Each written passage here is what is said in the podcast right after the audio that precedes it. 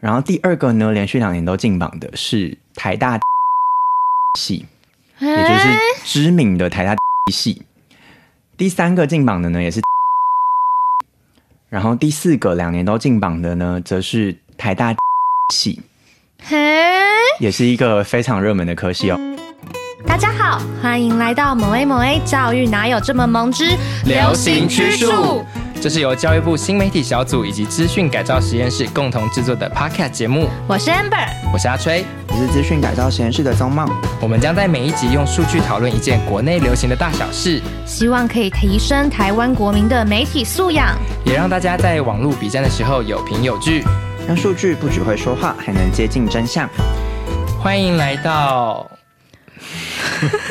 最终战，真的最终战了。你这样就好像就是复仇者联盟跟你说已经是最终战，然后突然又再生出一集的感觉。他一开始就有预告会有两集。Oh.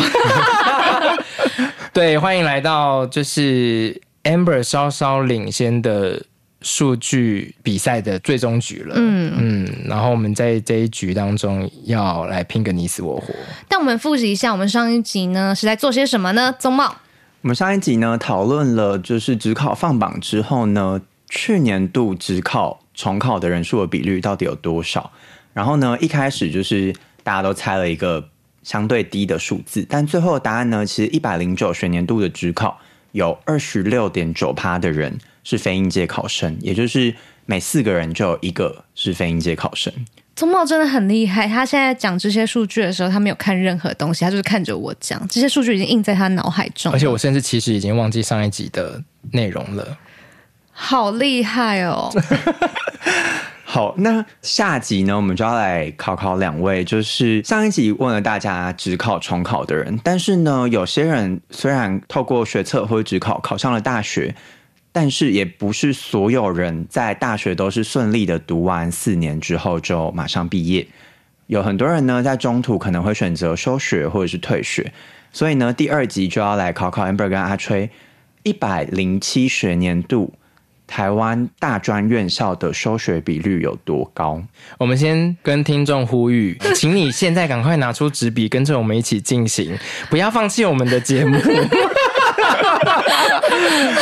可能在洗碗想说，为什么我要听那么多数字，或者他在晾衣服，想说也太难了吧？那我跟你讲，好好的把衣服晾完，走到客厅，拿出一张废纸跟笔，跟着我们一起，就是动动手，动动脑。我有朋友，他就是一个数据控，然后他听我们节目都会做笔记，然后会认真做的笔记，可能比我还多，然后跟我说：“哎，原来这个数据是这样这样哦。”嗯，对。第二个部分呢，就要考考大家。前面我们讲了职考，你考上大学之后，有些人呢，并不如多数人一样，会就是读完大学，然后真的就是毕业。有些人呢，会选择休学。所以呢，第二题就要来考考大家：一百零七学年度，也就是去年，台湾的大专院校的休学率有多少呢？那大专院校呢，就是包含了所谓的一般的大学学士班，也包含了硕士班、博士班的研究所。然后呢，也包含了四技二专的专科，嗯，都包含在内，嗯，所以整体大专院校的收学率有多高呢？先猜数字嘛？对，你先盲猜一个你觉得可能的比率，三十七。哦，三十七趴，很高哦，每三个人就有一个收学哦。我先猜三十七。好，那阿吹要解释我这数据从哪里来的？你有你有线索？我没有，我就是人生大数据。但我们现在看的是一个静态的一年，对不对？也就是说，假设像我的念硕士的时候，嗯、我们班是每个人都有休学过。哎、欸，我们班也好像也是。对，可是这样不会被当成百分之百嘛？因为是看静态的一年。呃，跟大家解释一下，这个数据其实就是在讲截至目前为止还没有复学的人。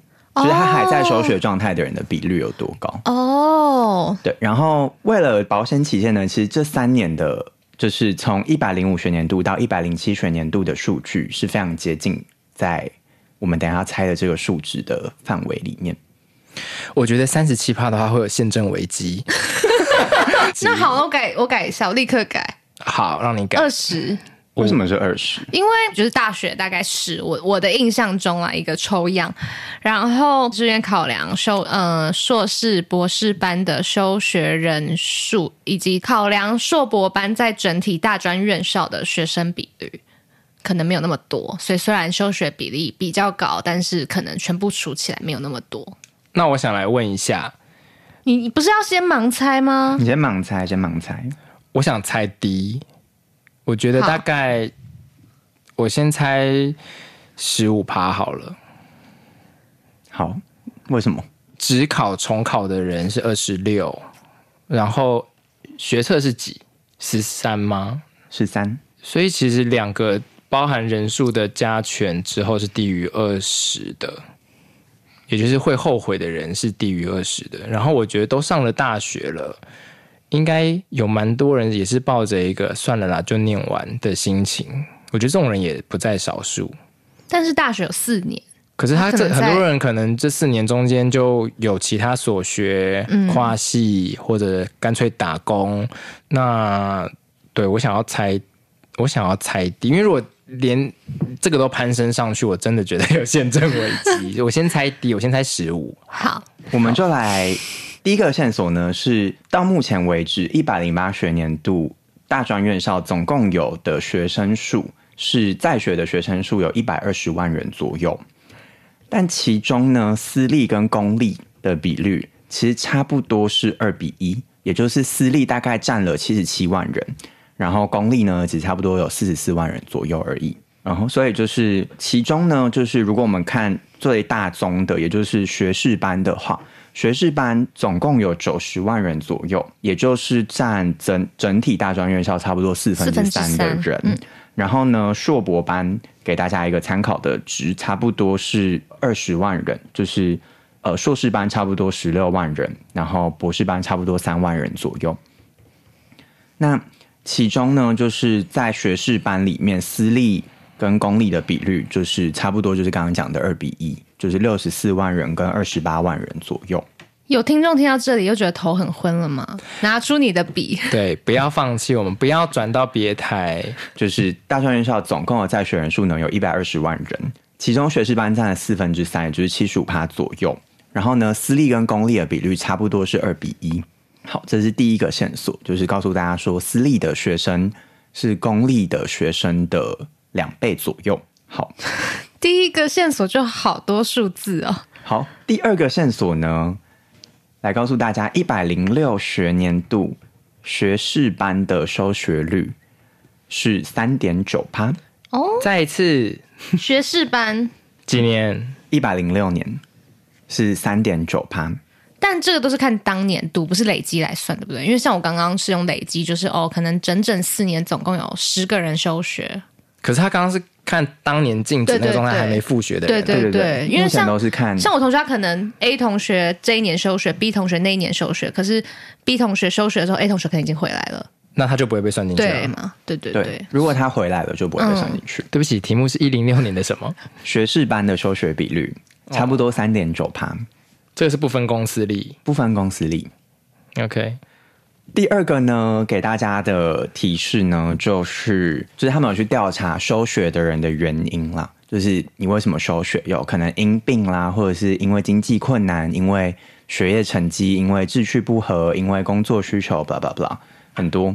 然后呃，最多的是其他原因，但是就是其他原因，它就是不得而知还是什么原因。嗯，那第二多的呢，其实是工作需求，总共。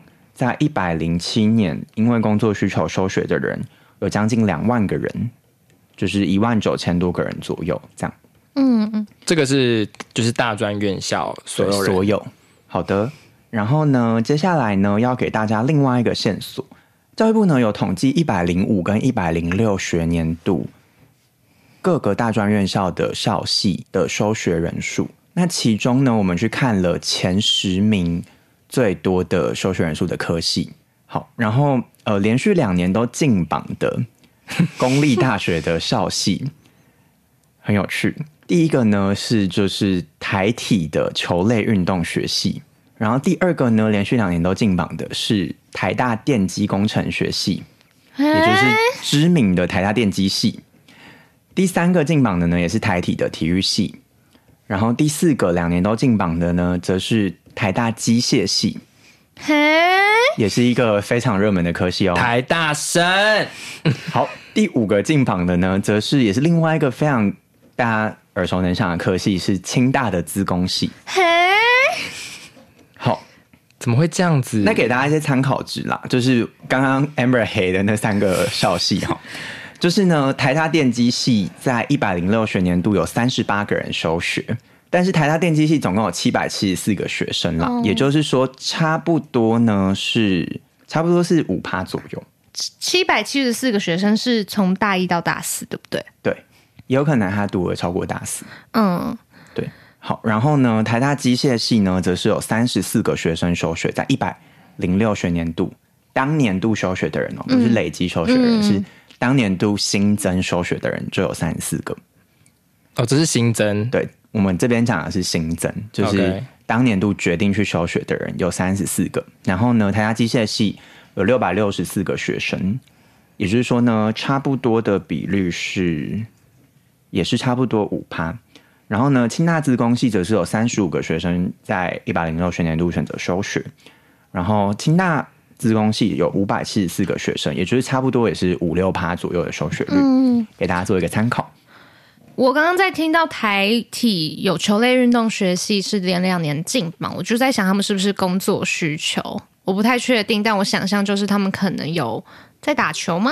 那可能因为某一些工作上的需求，所以可能要比赛等等的。嗯，有这个有数据跟大家说明一下。嗯，其实呢，教育部有统计，就是。前几名就是连续两年进榜的这个校系，大家休学的原因是什么？但是呢，跟 Amber 刚刚讲的可能有一点不一样。在台体的球类运动学系呢，一百零六学年度总共有三十三个学生休学，嗯，但是其中十二个是因为学业成绩，十个是因为经济困难。哦，台体的体育学系的话呢，十一个学生是因为学业成绩，然后十个学生是因为工作需求。但是如果我们呃来看，就是台大电机系跟台大机械系的话，分别有二十一跟十八个学生都选择其他的原因，就是不得而知。但是呢，另外有八跟十二个学生则是第二名，就是休学的原因是因为志趣不合。哦，志趣不合哎。清大自工系则是最多的原因，十三个学生就是志趣不合。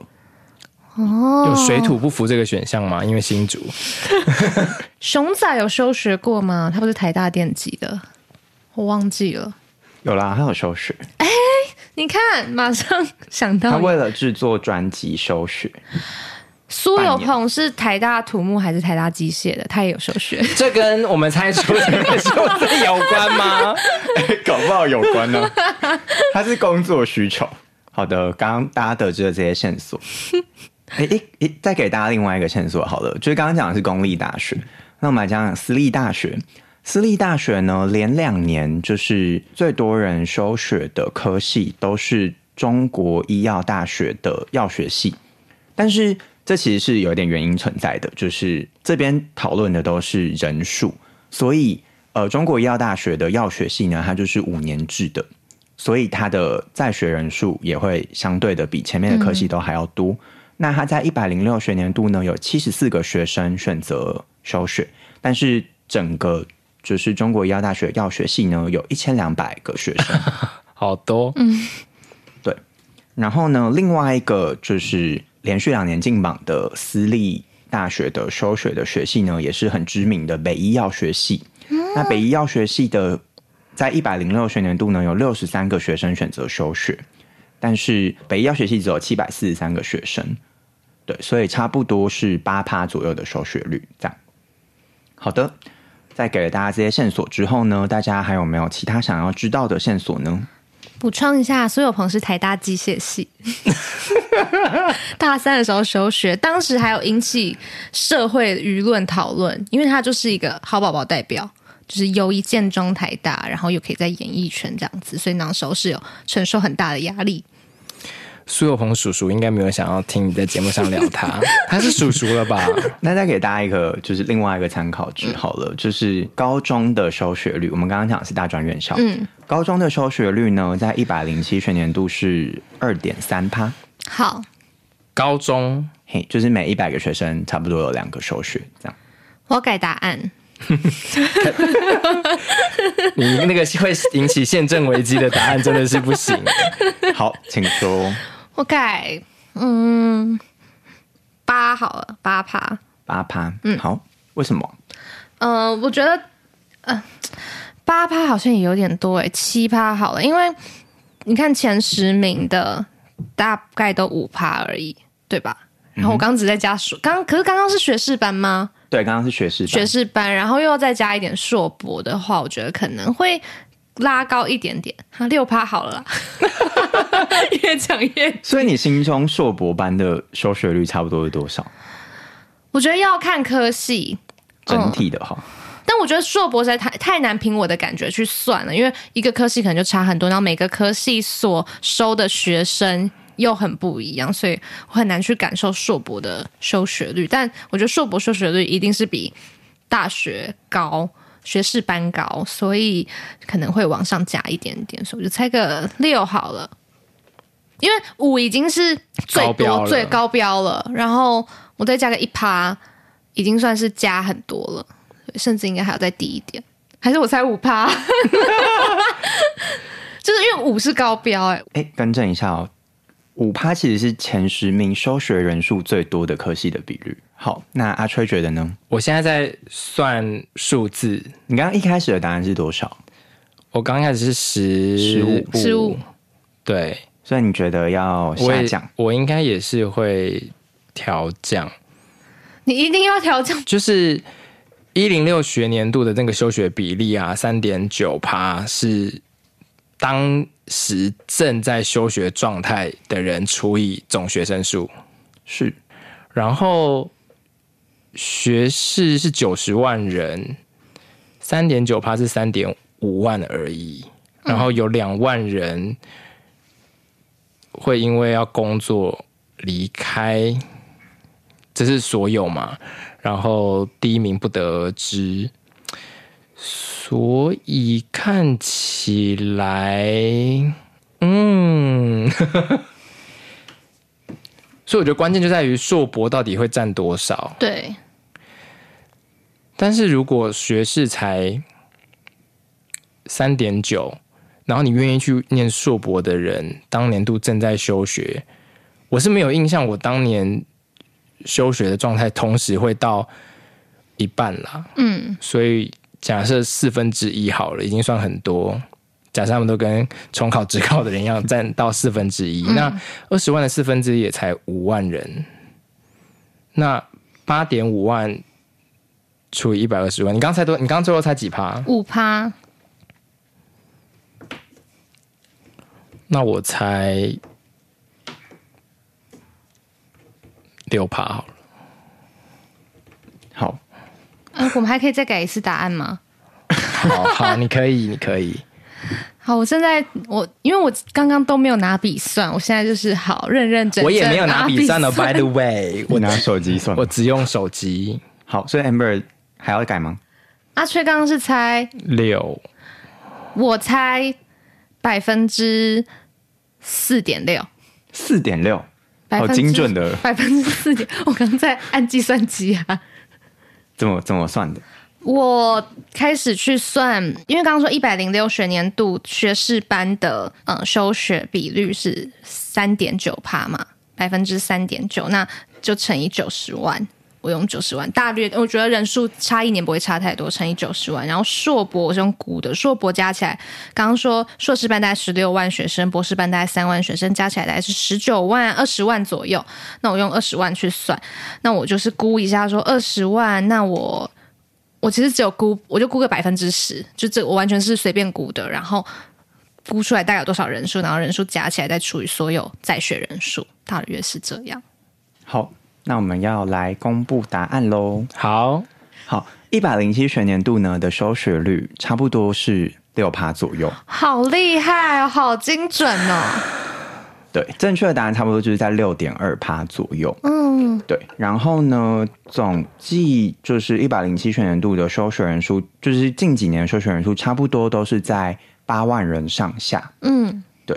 然后呢，其中就是呃，刚刚有提到，就是因为工作需求的人是占了最多数的。嗯，这样。嗯，可以问一下硕博班的休学比率吗？硕博班的收学比率呢，就是研究所收学比率差不多历年来都是在十五趴左右。所以我刚刚就是估错这一块，因为我估十趴而已，就少了这一块的。然后另外一个我觉得很有趣的，其实是刚刚提到公立跟私立嘛，私立大学的学生人数是公立大学的一倍，嗯、但是其实，在收学率来说的话，公立大专院校的收学率其实比私立来的高。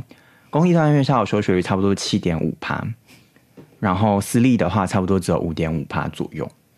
哦，是因为钱比较贵，沉没成本就是你已经花了那么多钱，然后你想说，这不叫沉没成本，你不要乱报名付出的成本，这是沉没成本，就是你已经投入啦。嗯、可是你复学的时候，你还是会回来。没有，我的意思就跟因为沉没成本最常见的举例就是看电影院嘛。那你今天都已经念到，比如说。大二了，你已经缴了四个学期的钱，你会想说啊，是不是要干脆拿个学历？这种感觉。但这边很多人休学，他可能只是休个一学期或一年。嗯，对，其实本来就会再把它念完。那休学的时候好像也要缴注册费的样子。要要，因为我们两个都休学过。我在我最后一次可以休学的那一个学期，我还在最后一天冲去缴费，因为忘记了。很可怕，因为我没有缴费成功的话，我就是直接没有休学到，然后我就会被退学。但是如果我记得，如果在学期前三分之一休学，他会退某一些你原本已经缴的钱。他有分三，他有分阶段，三分之一、三分之。哦，我就是不想要被扣那个钱的最后一天，啊、对对对，第一阶段的最后一天。天啊，我们都是休学过的，对啊，我们是休学达人呢。对，哎，刚刚讲到退学，其实就是也跟大家补充另外一个数据，就是。一百零七学年度的退学率差不多是七趴左右，然后呢，就是有在所有被退学的人当中，有接接近一半的人是因为呃他预期没有去注册，或者是他休学预期没有去复学，然后导致被退学。嗯，所以不是所有学校都会自动复学吗？应该不是，应该就是有的学校就是如果你没有去复办理复学的话，他就会视为你放弃。因为我是在硕士班休学，然后他很直接跟我说：“你就是下学期会自动复学，我就会再寄注册单给你来缴钱。”那你可以再休学？对，可以，但是就是我会自动复学，我不用再去办任何复学手续。但如果你没缴费呢？没缴费可能会来催款。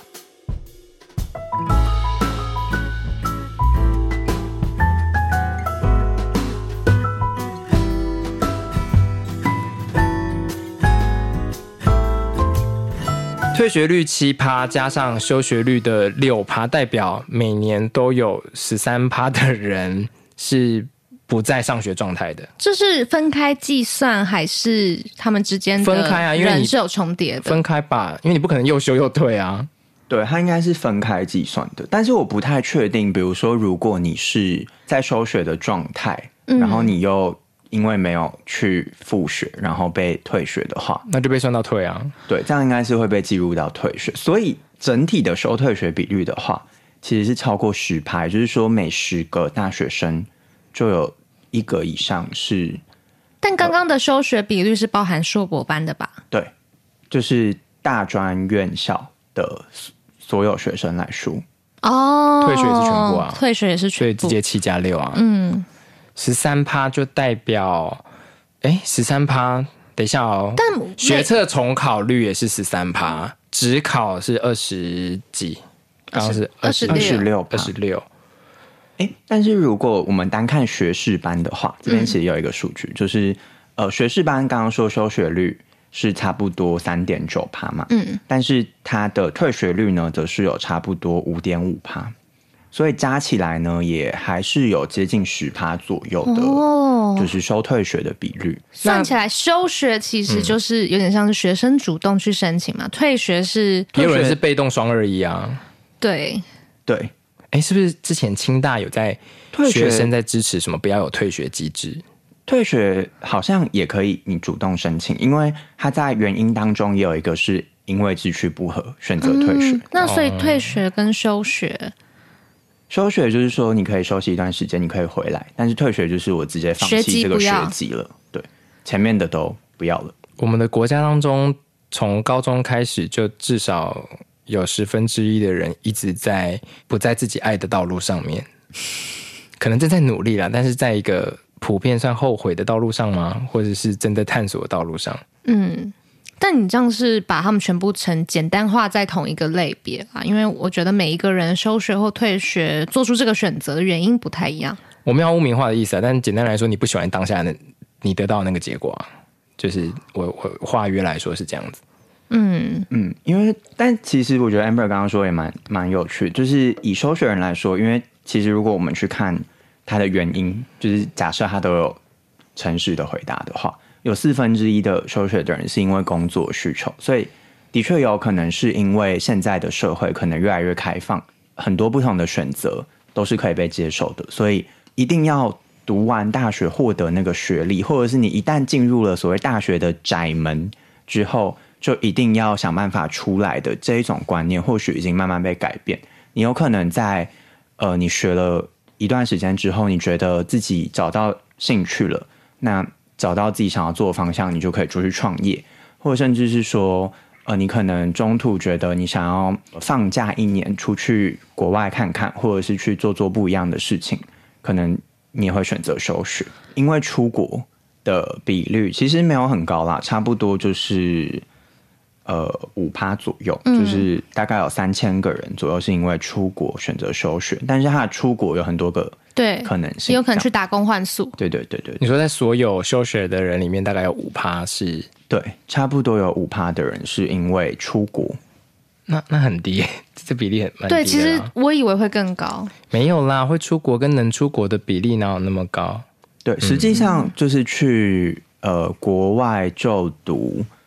大学或者是说国外就研究所的比率，其实也是比我们想象可能还低一些，就差不多会介于五趴到十趴这个中间。嗯、那我们就要讲一些自己身边休学很不错的故事。其实你们不都也都修过学？硕，我觉得硕士班修学历啊，硕士班休学跟大学休学，我觉得所需要的那个勇气跟同才之间不太一样。的确，因为刚刚讲的硕就是硕博班有十五趴的人都休学，所以。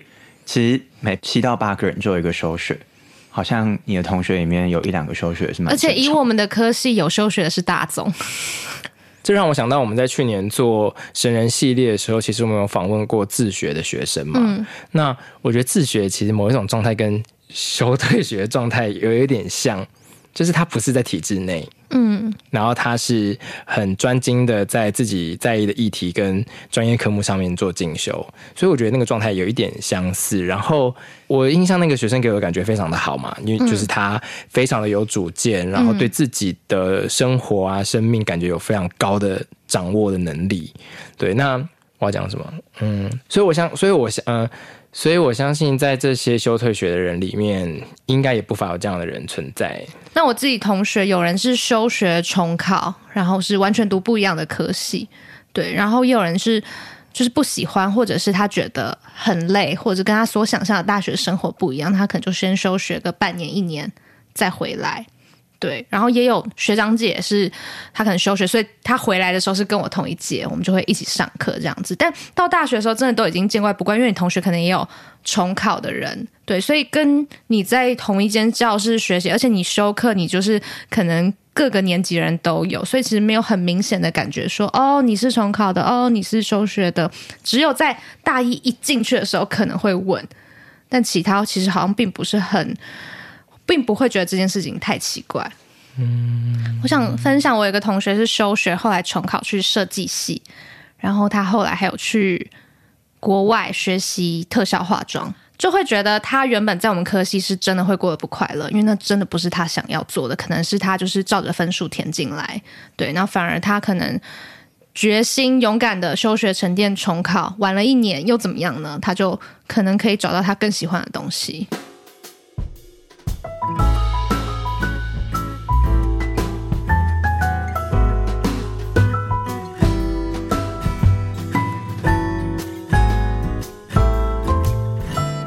其实我对休学的第一个印象是我小时候看过一本书，叫做《爸爸，我要休学》，提供一下参考。就我觉得休学其实不一定是坏事啦，嗯、就是好像呃很多人会觉得说啊，你读了大学，然后或者是你读了研究所，然后你跑去休学，就是可能没有想清楚，或者是怎么样。嗯、但是其实我觉得，随着时代的变化，就像刚刚讲的，休学其实可能只是你整个学习生涯的规划里面的其中一块。它可能是你有了，你突然有了其他的灵感，或者是你突然有了。生命中其他更想做的事情可以去做的时候，你会选择暂时先放下学业，然后等到你完成了那件事情之后，你再回来继续把这个学业读完。我基本上同意这个说法，但突然想到曾经跟朋友在聊的时候，他说他觉得我们会不会是把自己的青春期有点延长了，就变成我们。没有那么快的去把自己的时间算好，说我应该要在这个时间把这件事情完成，然后赶快去就业啊，等等等等的。当然，现在有些人休学就直接去就业啦，对。但只是，嗯，这个探索过程到底会不会拉太长？突然想，有人曾经这样反问我。可是台湾人平均寿命有八十年呢，我们把我们的青春期延长，就是 Why not？就是如果。对啊，我真的到大四还有在长高哎，青春期真的有延长哎。不过意思是说，如果今天多了两三年的时间，可以省去我们后面十几二十年迷惘的，就是人生的话，嗯、那就是我花两三年去找到我真的想要做的事情，就算真的没有找到好了，那就是也是一个有趣的人生历程。就好像我看剧会就是反复播放.看很久。或许国家教育的目的是让你找到。自己想要做的事啊，那这可能休学机制的设计，可能就是为了当你觉得你需要休息一下的时候，它给你一点空间。那我觉得他就应该要致力于降低，而是让人希望这个探索的过程是逐步的修正，而不是转一百八十度或转九十度这种转弯。但会不会是，就是你总是要容纳你的人生会出一点没有那么主流的道路呢？对啊，可是你看，有人可以做的很好，比如说他双主修，对不对？然后有人可以，但对啊，可是他他想要做的事情，可能刚好在学校里面找不到。就是虽然我我我同意学校提供了，尤其以现在的大专院校来说，提供了非常多不同的可能性。就是以学术上来说，我觉得有非常多不同的可能性。但是或许很多人他在学习的过程中，或者是他在。他整个那一段生命的过程当中，他接触到了不同的东西，比如说我们刚刚提到熊仔，他接触到了乐团，他接触到音乐，那他觉得他需要花一段时间去完成一些事情。但当然了，我觉得熊仔这可能是非常精英的案例，就是的确也有人可能他就是生病了，他就是觉得他需要他需要休息一段时间了。那我觉得。有这样子的制度的设计，让大家能够有一个缓冲，在人生的不同阶段有一些不同的选择的空间，我觉得其实是不错的。我我觉得我刚刚不是要反对休学或退学制度，我也比较想讲的是，鼓励台湾人应该要有更好的实验精神啊，在不管任何年纪，你在国高中的时候，你就可以逐步去实验出你喜欢的东西。嗯、但不一定所有人都有那个时间跟资源，所以，所以，所以要鼓励这件事情啊。我觉得所有的制度跟老师、家长都应该去鼓励这件事情，减、嗯、少你是上了大学之后才一个急急刹车或急转弯。但我觉得今天蛮有趣的，就是大家一开始在盲猜的时候，可能都会有很大一段的落差存在。不论是我们讨论重考生，或者是我们讨论休学的比率，其实大家一开始盲猜的时候，可能都会有一些自己的想象，或者是过去接收到人生大数据的资讯的影响，或是一些。引发宪政危机的想象，对，但是我觉得就是 Amber 跟阿翠都是很擅长逻辑推导的人，就是我们在得知了一些各式各样的资讯的时候，可以去判读出哪些是有用，然后哪些可能就是没有用，然后依据这些数据去推导出更接近一点的答案。因为最后的答案的确虽然不是那么精准的绝对的数值，但是我觉得都很接近正确的答案，然后。方向也都朝正确的方向修正，然后我觉得这其实也是，呃，我们在聊数据聊了这么多集，一直想要跟大家讨论的事情，就是很多人会以为我们讲数据就要非常精准，或者是讲求一个直接因果，对，就是 data science 在研究的那种很精准。现在大家讲到数据，好像都觉得是一个这样子的东西。但是其实对于呃社会的趋势或者是日常的生活，就像这个节目的。名称叫做流行趋数，我们在讨论。周末终于在讲流行趋势的时候，没有大肆的笑出来。对，好，对，就是在讨论所谓的流行趋数的时候，其实我们需要的是对于现实状况或者所谓流行趋势的更接近的认知。它不用非常的准确，知道每一个数字是怎么样，但是我们也需要能够不要偏离的太远，让我们能够在讨论的时候。就像开头讲的，大家在网络比赛的时候能够有凭有据，然后不会哦，你觉得是三十七趴，你觉得是五趴，那我们就各自说，我觉得是这样啦，然后嗯，而没有一个就是这样讨论的基础，对啊。那其实我想要再回来再访问一下我们宗茂，就是宗茂大学是读什么样的科系？那跟现在你做数据设计这一块有什么样的关联吗？但我读的科系其实跟数据没什么关系，因为目前台湾就我所知，好像没有一个以数据为名的科系。嗯，但是实际上在学术上，或者是大家一般比较容易听到的数据，可能一般大家都会想要数据分析。然后节目开始前，就是遇到一个人，然后他就说啊，是做 data science 的，对不对？我说嗯，我们是做数据，但是不是做数据科学，我们是做 data science design，差别就在于就是。Data Science 可能比较发大财，但我这种就是比较发小财。我其实政大商学院毕业，但是我考大学的时候其实是读外交系，就是我考上的是外交系哦。但是我后来就是转系了，然后就是转到另外一个就是科系。我会想问宗茂，是因为显然宗茂现在在做的工作或在经营的一个内容。并不是我们一般在大学的时候会有很明显的一个科系可以直接连接的。对，就是未来的趋势还不见得已经出现在。学校里面了，相信如果会听到这里的听众，一定就是非常喜欢我们、支持我们。对啊，相信应该也感受到宗茂在数据、所谓数据设计、数据呈现，以及如跟我们看说要如何看这个数据的时候，可以感受到宗茂的这样的热情与专业，也可以感受到我们另外两个人的不热情、跟不专业、跟没有逻辑，完全没有逻辑。天呐，三十七百分之三十七，这个我真的是，你真的是会引发宪政危机，你好好笑，你多猜了三十八，对，所以你的人生大数据很不准。